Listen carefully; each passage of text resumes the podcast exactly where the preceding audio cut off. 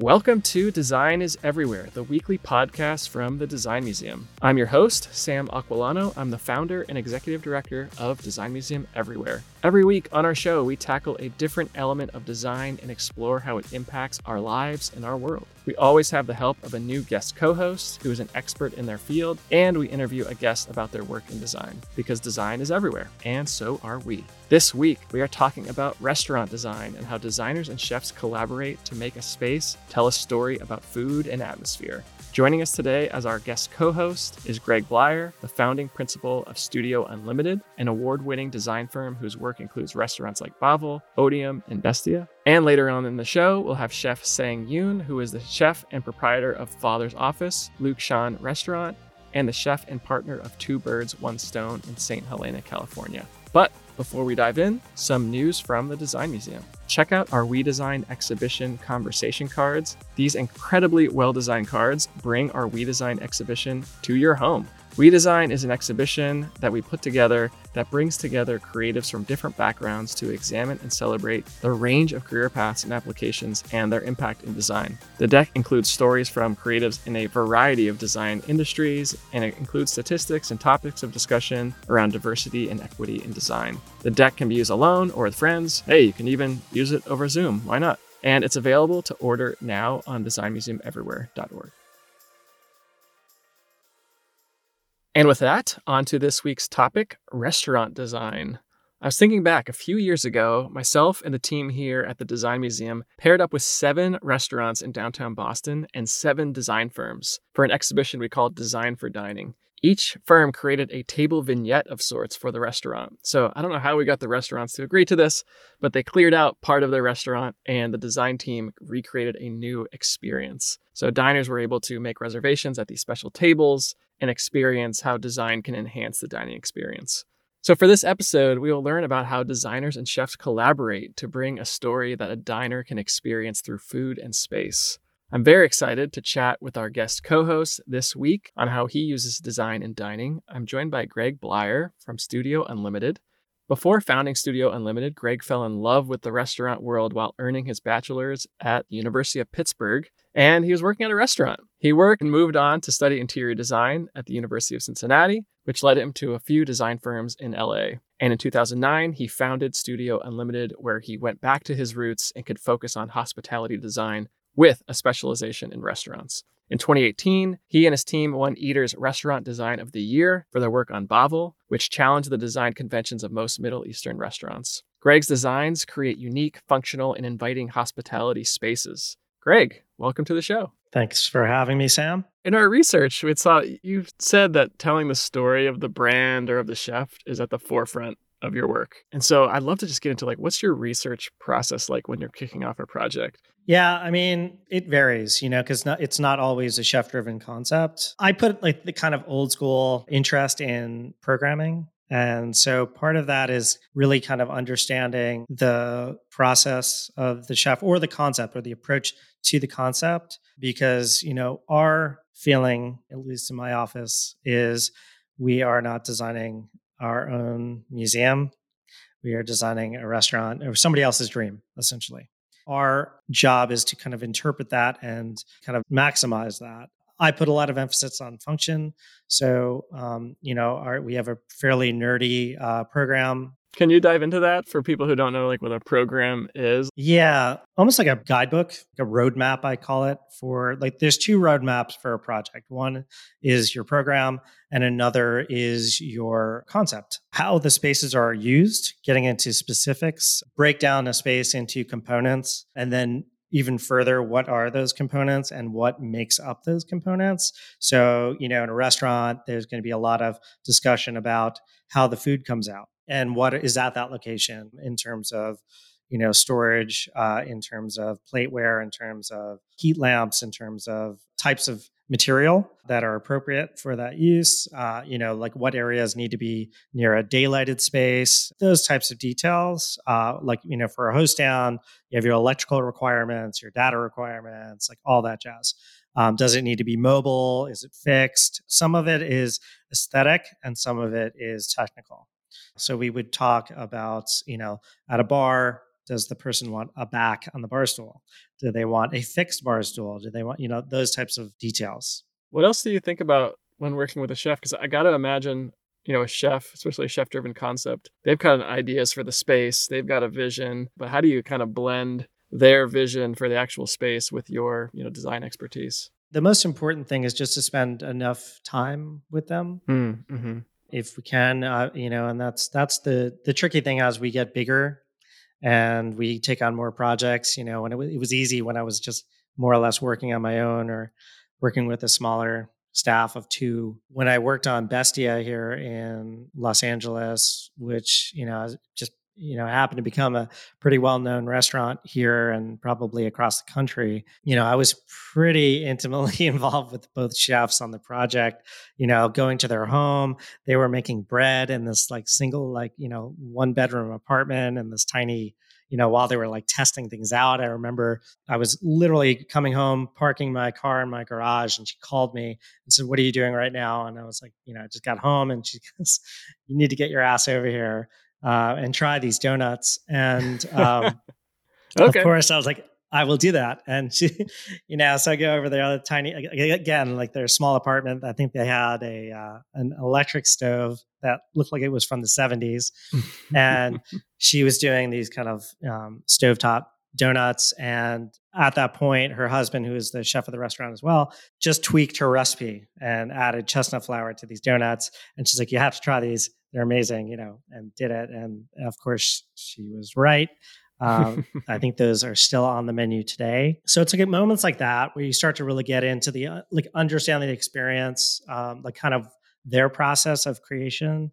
I think it's great to try their food and understand the, their approach. I mean, even the chefs that don't have maybe the visual clarity in terms of what they want, they are good at their job presumably and they they definitely have a point of view when it comes to their food.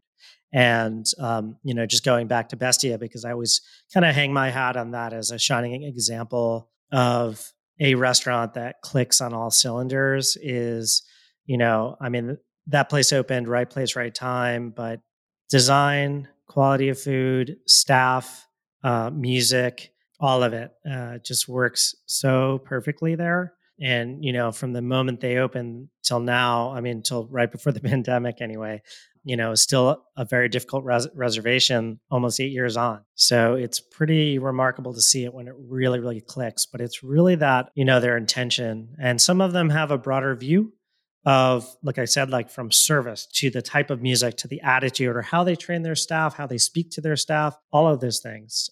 Can you share another favorite project like kind of this is audio format, but like paint a picture for us in terms of like what it's like to be there.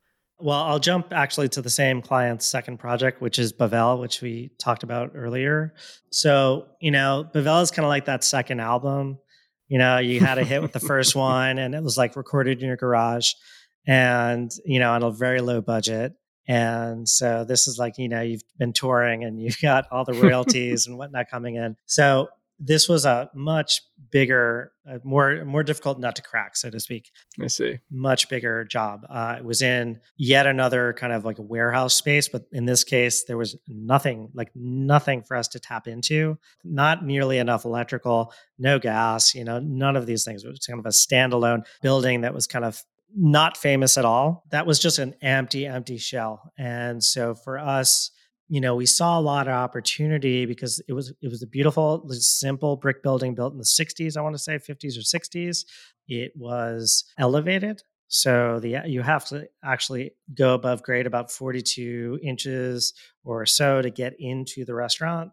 It had uh, kind of beautiful, simple storefront, like a steel, like warehouse, typical warehouse storefront from that era and some clerestories. But as luck would have it, the, the building actually is situated where it was facing northeast or kind of north, like dead north. And with the amount of sun, especially in this downtown kind of arts district of LA area where it's completely exposed, it does get sweltering hot down there in the summer. You know, that was kind of a blessing where, you know, we didn't have to worry about heat gain direct, you know, coming in from windows and so forth. So one of the first things that we did was to pop up these sawtooth skylights to allow these lights coming down from the heavens, so to speak, you know, made it really, really saying because, you know, Bavel means uh, Babel in Israeli. So we basically took that almost word for word, but we, you know, drew some inspiration from the Hanging Gardens of Babylon. That's what Bavel is. It's, you know, primary focus is these kind of plants at this raceway of plants that hang uh, over the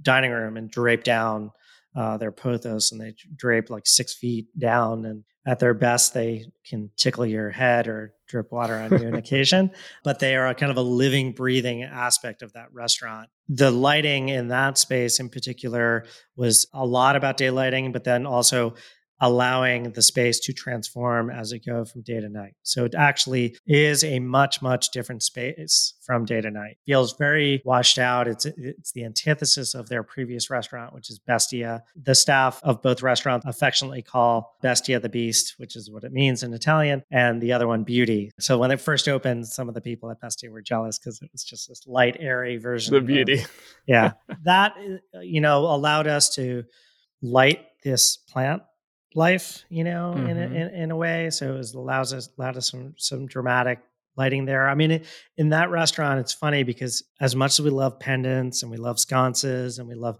all those decorative lights, I have a pet peeve about putting too many decorative fixtures in the space. And in fact, those who know me well, when I when we go to dinner, if there's too many, we play count the fixture types.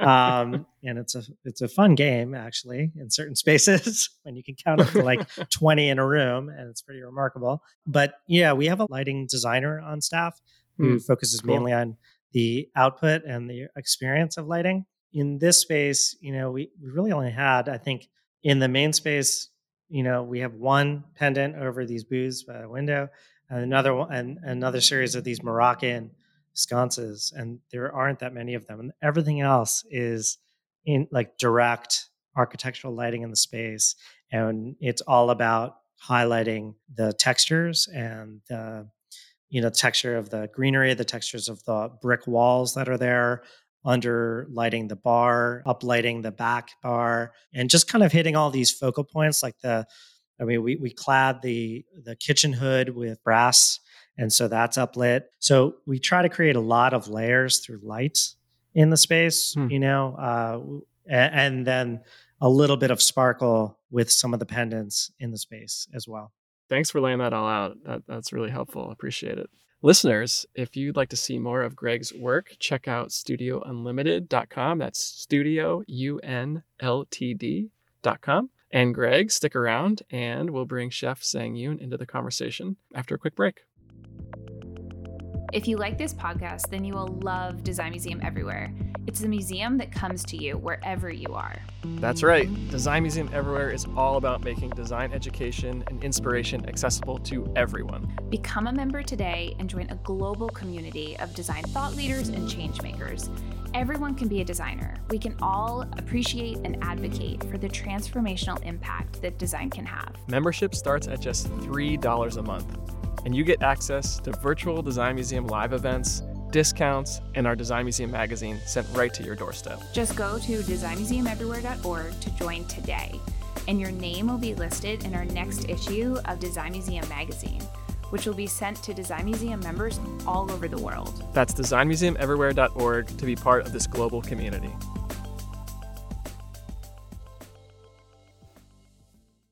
Okay, we're back and we're joined by our special guest, Chef Sang Yoon. For his first restaurant, Chef Sang renovated his favorite local dive bar called Father's Office, which became famous for its office burger and was named one of the best burgers in the world by Esquire. He studied psychology at Boston University and UCLA before returning to the kitchen to work at Chinois on Main with Chef Wolfgang Puck. Now he leads three kitchens of his own. He is a chef and proprietor at Father's Office, Lukshan Restaurant, and the chef and partner of Two Birds, One Stone in St. Helena, California. And he is currently leading the rebirth of Helms Bakery Cafe alongside Greg Bleier. Chef Sang has been called the godfather of Los Angeles gastropubs. Chef, welcome to the show. Thank you. Good to be here. Yeah, it's great to have you. I'm excited to chat with you and chat with you both since you're collaborating. To start off, I'd love to learn what inspired you to become a chef.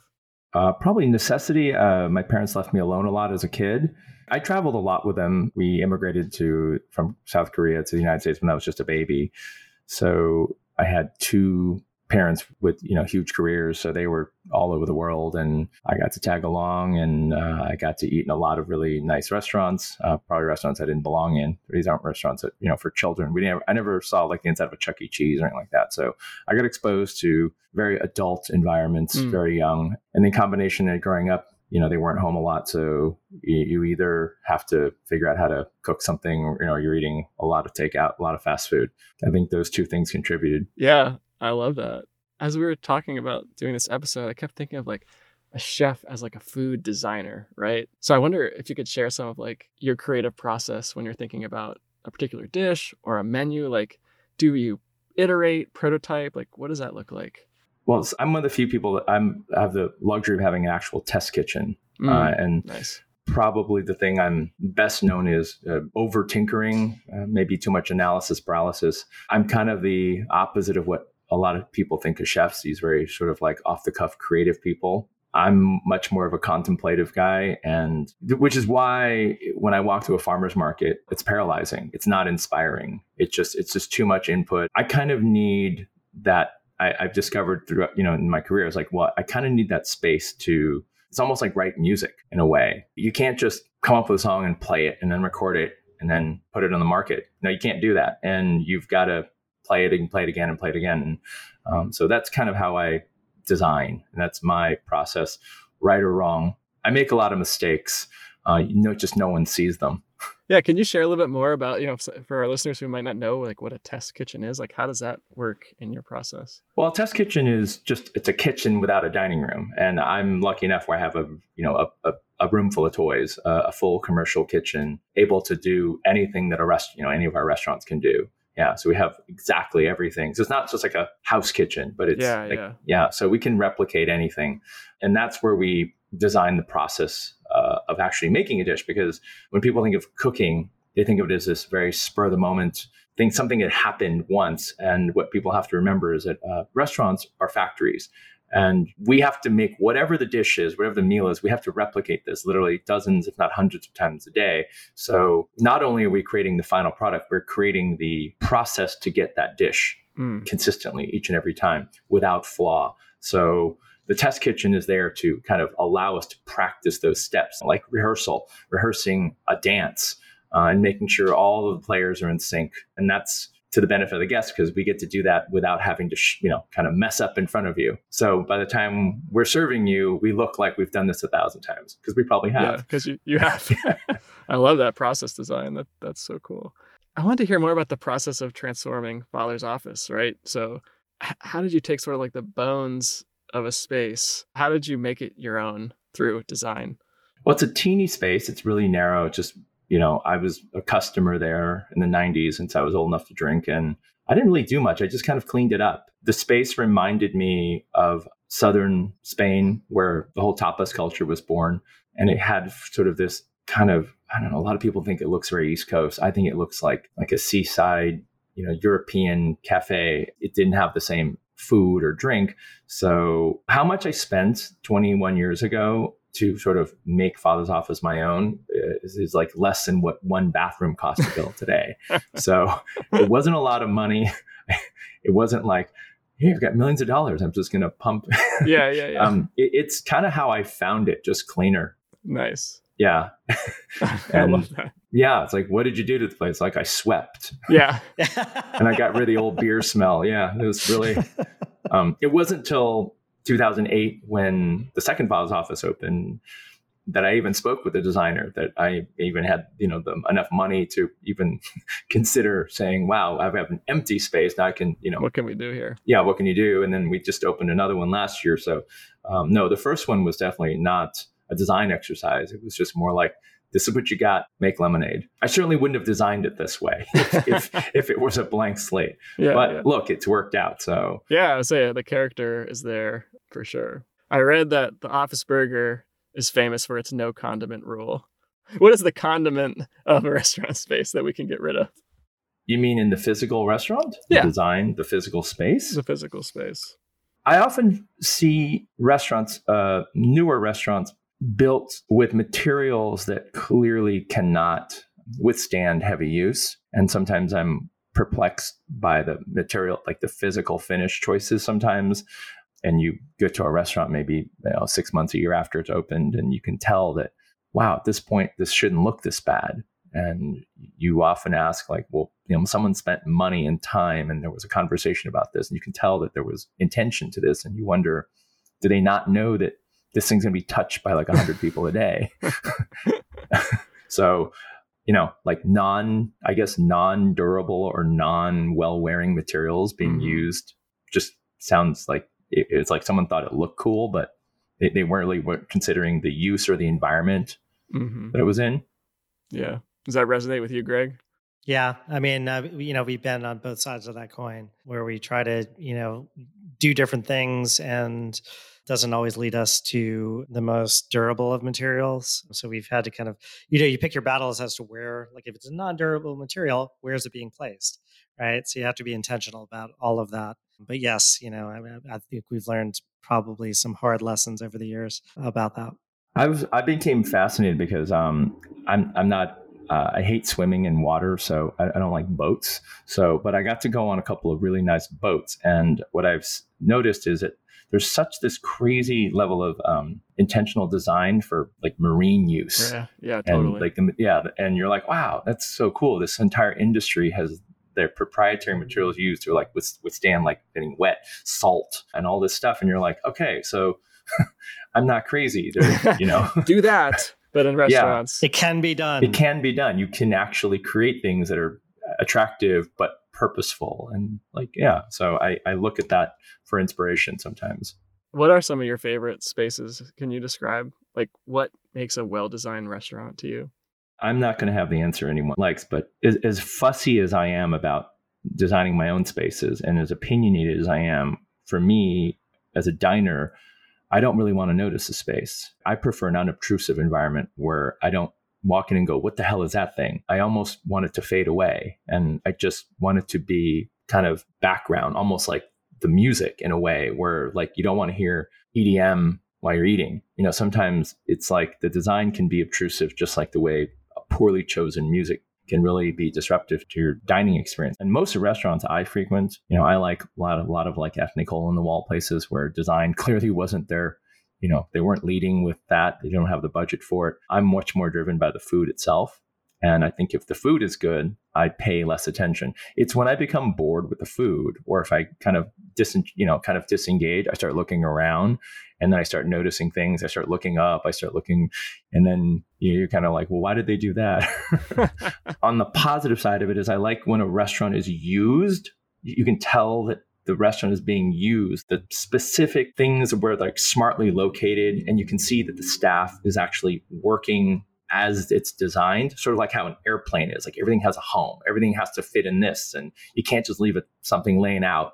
And when I see a restaurant kind of being haphazardly used, where things are not placed, you can tell like a home wasn't made for this. When you see that there is thoughtful detail throughout and the use connects to the design, then you go, oh, okay, there's some beauty about that so that it, it, it, makes it look like well it was used it is it was designed with use in mind uh, as opposed to like they never thought about this and here they're having to kind of mickey mouse something and yeah they're trying to figure it out yeah. yeah that i saw an interview you did with rolling stone and you said something like working in a restaurant's like a contact sport and i wonder have you seen good design like make spaces easier to have that utility and that function Oh or yeah, maybe, absolutely. Yeah, oh, no, hundred percent. I mean, where you where where something lives, like a straw, you know, or a you know, a, a, you know how you how many steps it takes to you know make a cocktail or or, or create a dish, um, and the amount of inches that something is in relation to each other makes a huge difference in how many times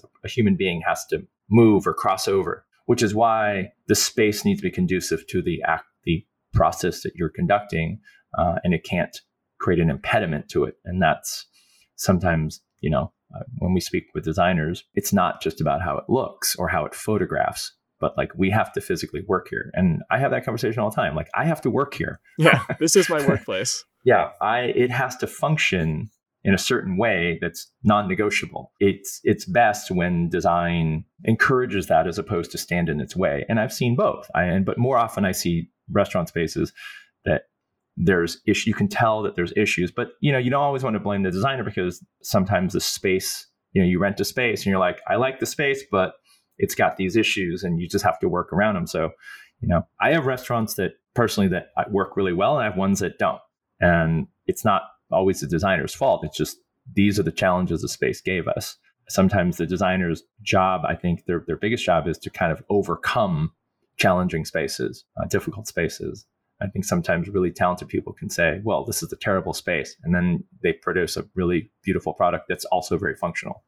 Well, you're kind of well known, like even before I met you, your reputation of having a very highly functioning kitchen you know that your kitchens when you've been able to design them uh, specifically i think either the Lukshan kitchen or the father's office in culver city it was told to me that it was like you know the best kitchen you could ever hope to work in. So i think you know that would be kind of potentially interesting to hear about your process in working with kitchen designers because intentional is a word that you use often.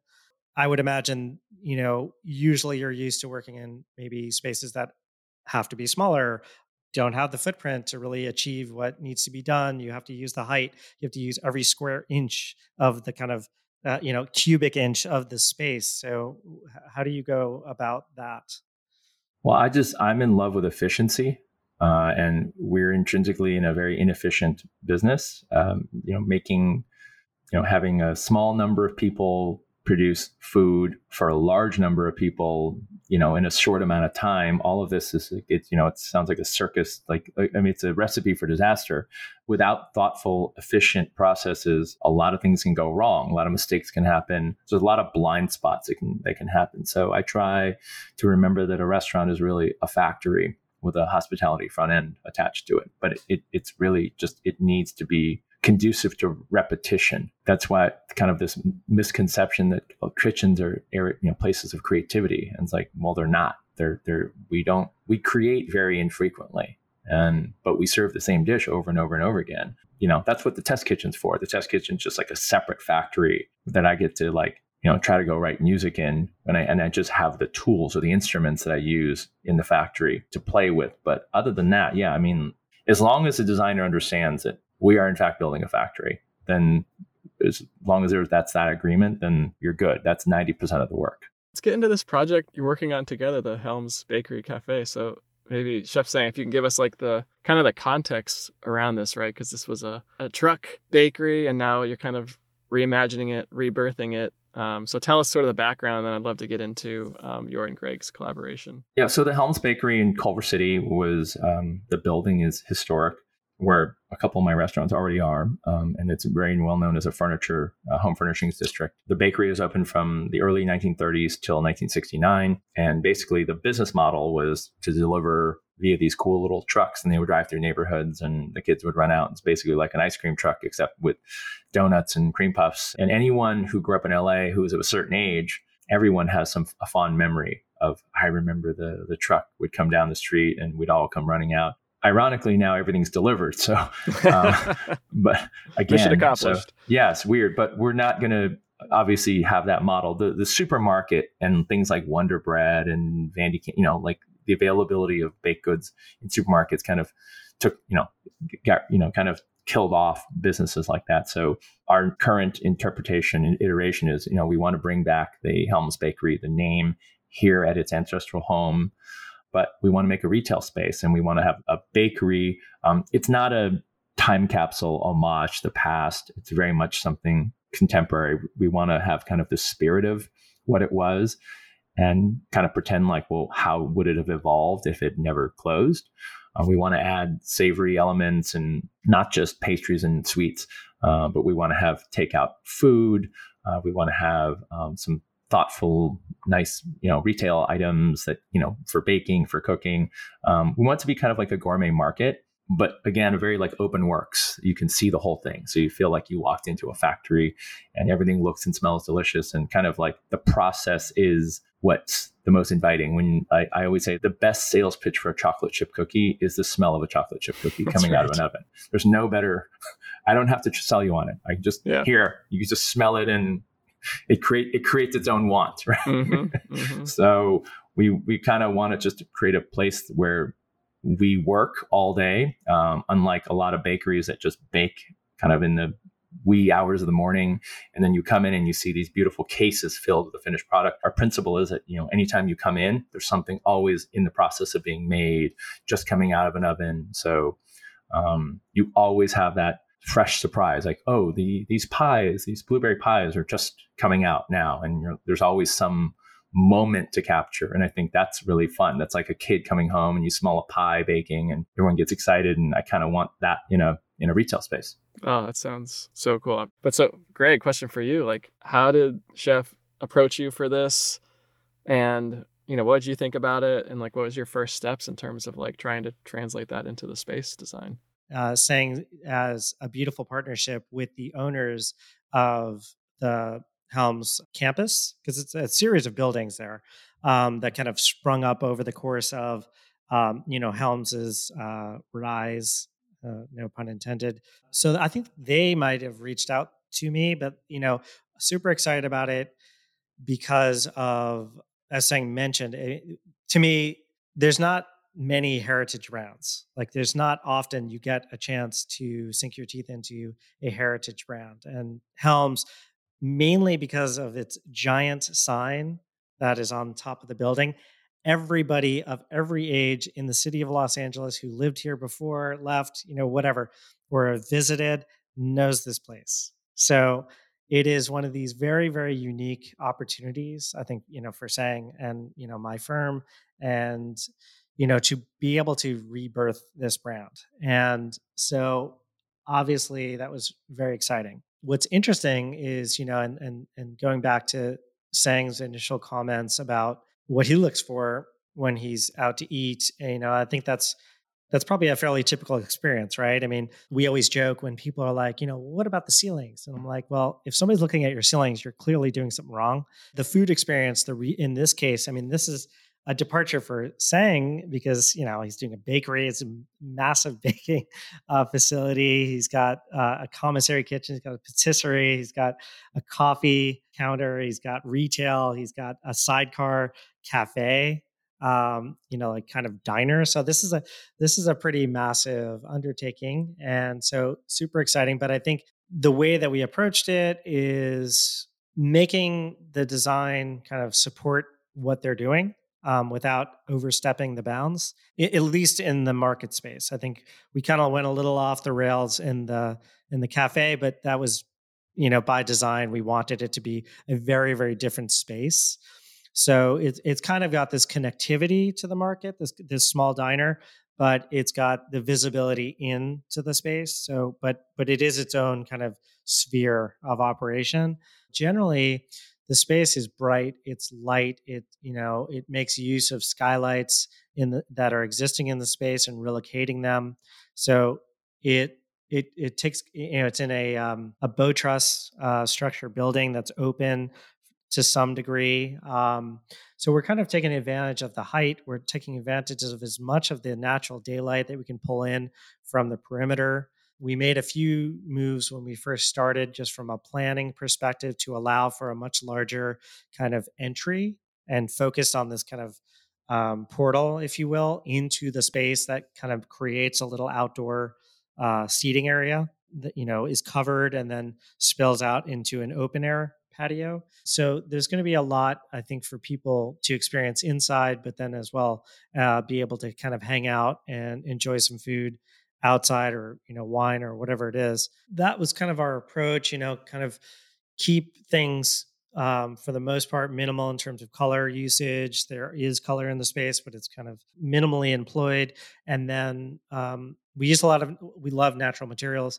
Uh, Sang likes natural materials, so we definitely have focused a lot on you know glass and wood and uh, steel and stone um, and tile in this case. So I like that. Yeah, that's cool. That's cool. We're in this unprecedented time for restaurants, right? They're, you know, really struggling. I think in the last week, yeah, two of my favorites in Boston are closing for good. So I'm curious, like the outlook in your minds, like what are you worried about, but also like what are you excited about? I think if anything, I'm worried just uh, just about getting people open and open responsibly and safely. Last year was challenging for so many people but obviously and well documented the restaurant industry especially here in california just got really hit hard. I mean we still don't have any indoor, indoor dining here.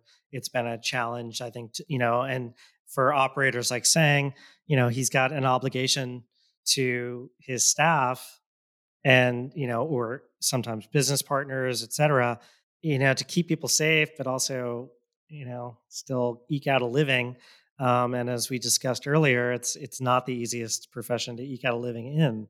And you know, I mean, the fact that you know it's a testament to Sang's vision and ability that he's you know been able to open multiple restaurants and different styles of restaurants and be in a position to even take on such a monster like Helms, which is pretty fantastic. But you know, we've had a great number of restaurants here close, um, uh, different types. I mean, I think it hit the kind of mom and pop, you know, smaller restaurants the hardest. But I I think it's been interesting for us because we've had to think about design and the approach to what it will mean and I think there's a lot of questions. I mean, I think there needs to be studies or you know, we ha- we have to look at data or at least ob- observe what's going on. I mean, there's there's obviously people here when they're chomping at the bit to go do stuff.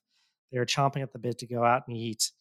I mean, uh, you know, I've been seeing lines ever since they reopened outdoor dining here. I mean, it's it, the lines are they're just very very they're eager, and so so I think that that is encouraging. I mean, I think people do want to get out. Um, you know, not everybody, and and and the thing is, like, we have to accept that not everybody's going to be ready you know and but we have to be ready for those that will be and potentially ready for those that might take their time and maybe create different experiences in restaurants, like Sang had mentioned before about the open kitchen or and things like that. Like maybe there's more, you know, we go back to that kind of Irish pub snug idea, and like there are like more individual nooks and crannies to sit in, and people feel secure um, in some areas and so forth. But um, yeah, so there's a lot to consider, I think, with design. But I'm excited about the future of the the industry because there's so much creativity there's so many people that pivoted and did some really creative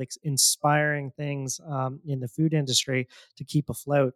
So i wonder also if you know we'll continue to see that kind of ingenuity and innovation come into the space which i think is also quite exciting. Yeah that's great. Chef any things you're excited for during this wild time that hopefully will end soon my general feeling has you know evolved to the basically you know people want to ask about ghost kitchens and are we just going to eat out of cardboard boxes for the rest of our lives and what is the future of the restaurant industry? And my general feeling is that the restaurant industry is not going anywhere that we are as creatures we are social we want to be together we want to celebrate restaurants serve as a backdrop to almost every seminal moment in your life your graduation your first date um, you know your birthdays promotions like everything is celebrated in a restaurant.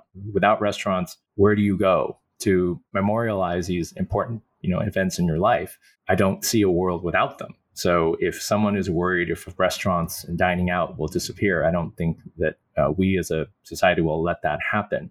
Um, we will figure out how to get back and we'll control you know the medical side of this uh, and I don't think the desire to go and be together. And I think this time has proven that restaurants are just are not just functional places to get sustained, you know, caloric sustenance. I don't think we're just about food.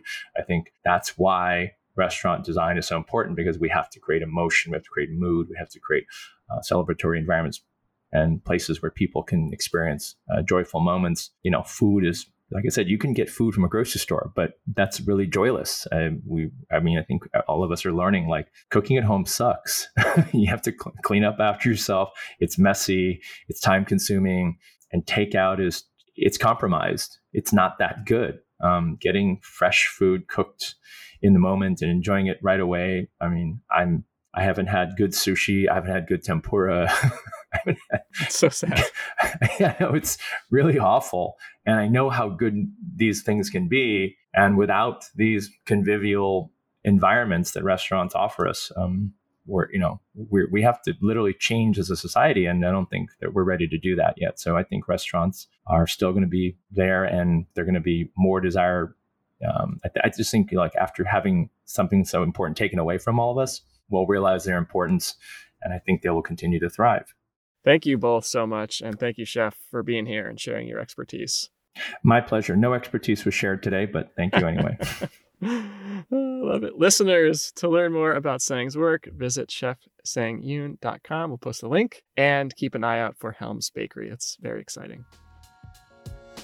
Okay, it's that time of the week. Every week, we share our weekly dose of good design, our examples of good, thoughtful design that has impacted us or others in a meaningful way. I'll go first. So, this week, I wanted to mention my favorite iPad app. I can't believe I haven't had this as a weekly dose yet, but it is the app that I use literally every second of every workday. And it's called Paper. And it's basically a sketch and note taking app for the iPad. It like turns your iPad into a digital canvas, or in my case, a digital notebook. And of course, I'm using the Apple Pencil with it. There are probably a million sketch apps for the iPad at this point uh, that use the Apple Pencil, but most are way too you know, overpowered or feature heavy for me. Paper is super simple. It was created by a pair of ex Microsoft folks. Uh, back then, they called their, their new company FiftyThree.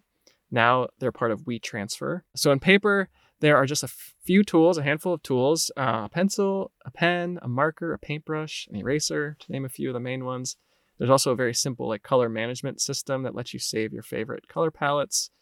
There's nothing extra to get in the way, so you literally open it up and just start writing or drawing. Uh, my favorite tool, they call the diagram tool. I call it the smart pen uh, because you can literally draw perfect shapes and move them around. So if you want to draw a perfect circle and you're drawing like a diagram, you use a smart pen and draw as close as you can to a circle and then snap it becomes a perfect circle. It's like the best functionality ever. Um, then there's a paint roller. You can fill that circle up with color.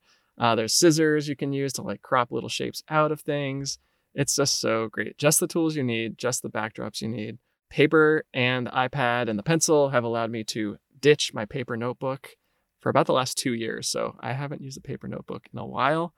I used to fill those paper notebooks up and never look at them again. They'd be like on the shelf. But now I can look back like two years of notes and like based on the awareness of where things are, like you can look at your notes as a little book and flip through it, or you can look at it on a giant grid. So I can go back and like actually find things and, and use those notes. So I love it. Uh, we'll post a link, check it out, and enjoy drawing. Okay, Greg, you are up. All right. Yeah. So I mean, my object is also like kind of like a day to day, you know, that that that little sidekick that you have pretty much with you every day uh, is uh, my mouse. Um, and it's a Logitech MX Master, and uh, I believe they've even got like a, a, a number, a numeric with that now. Um, not only is it it's it's incredibly well designed. It's the most ergonomic mouse I've ever used. Um, just the the shape of it, the size of it, the detail of it is surprising. It's it's incredibly accurate. It's got you know you can you can use it up on up to three different um, uh, devices. Basically, just like click click of a button, which is great. Um, you know, just the placement of like the like the thumb roll on it and like the all of the little buttons and whatnot are are kind of very well thought through and the, the pitch of it uh, it just is is incredible. Um, it also is available in a few kind of subtle attractive colors uh, which is kind of nice to see um, but yeah some of the some of the detail on the, kind of the interior thumb side of it um, where the material changes um, you know it's got this kind of arced uh, curve which is quite or faceted, I guess you would say, which is quite interesting. So a lot of thought went into this little piece of equipment. You know, probably retail somewhere around eighty dollars or so. So not the least expensive mouse uh, out there, but we ended up buying them for everybody on our staff. So Logitech, uh, thumbs up. Great. Yeah, they're doing a lot of cool design stuff yeah. these days. We'll definitely we'll we'll post a link. Thanks so much, Greg. This was a lot of fun and really enjoyed the conversation. And I look forward to visiting a restaurant you've designed. Yeah, love to have you. Awesome. Thank you. That's our show for this week. I want to thank Greg Bleier and Chef Sang Yoon for joining us, and thank you all for listening. We'll post links to some of the resources we discussed today on our episode page. Check out designmuseumeverywhere.org and click on podcast. I also want to thank everyone again for their contribution to Design Museum Everywhere's latest magazine special issue. The Kickstarter campaign was an awesome success. If you missed the campaign and you're interested in learning about the intersection between design and policing, you can still purchase your copy of the special issue. Better yet, you can subscribe to Design Museum magazine and receive the latest issue right to your doorstep each season. And you also get the digital edition that looks really great on your smartphone or your tablet. Check that all out on our website. You can always find us on social media. Design Museum is on Twitter. We're at design underscore museum. We're also on Instagram at Design Museum Everywhere. We're on LinkedIn and Facebook as well. We also have an awesome weekly e newsletter that goes right to your inbox and keeps you in the know on everything that's coming up from the Design Museum. This episode was written, edited, and produced by Amor Yates, with production assistance from Ryan Flom and editing support by Julia Christian. Our theme music is Orange Sunset by One Wave. For the entire team here at Design Museum Everywhere, thanks for hanging out, and we'll talk again next week.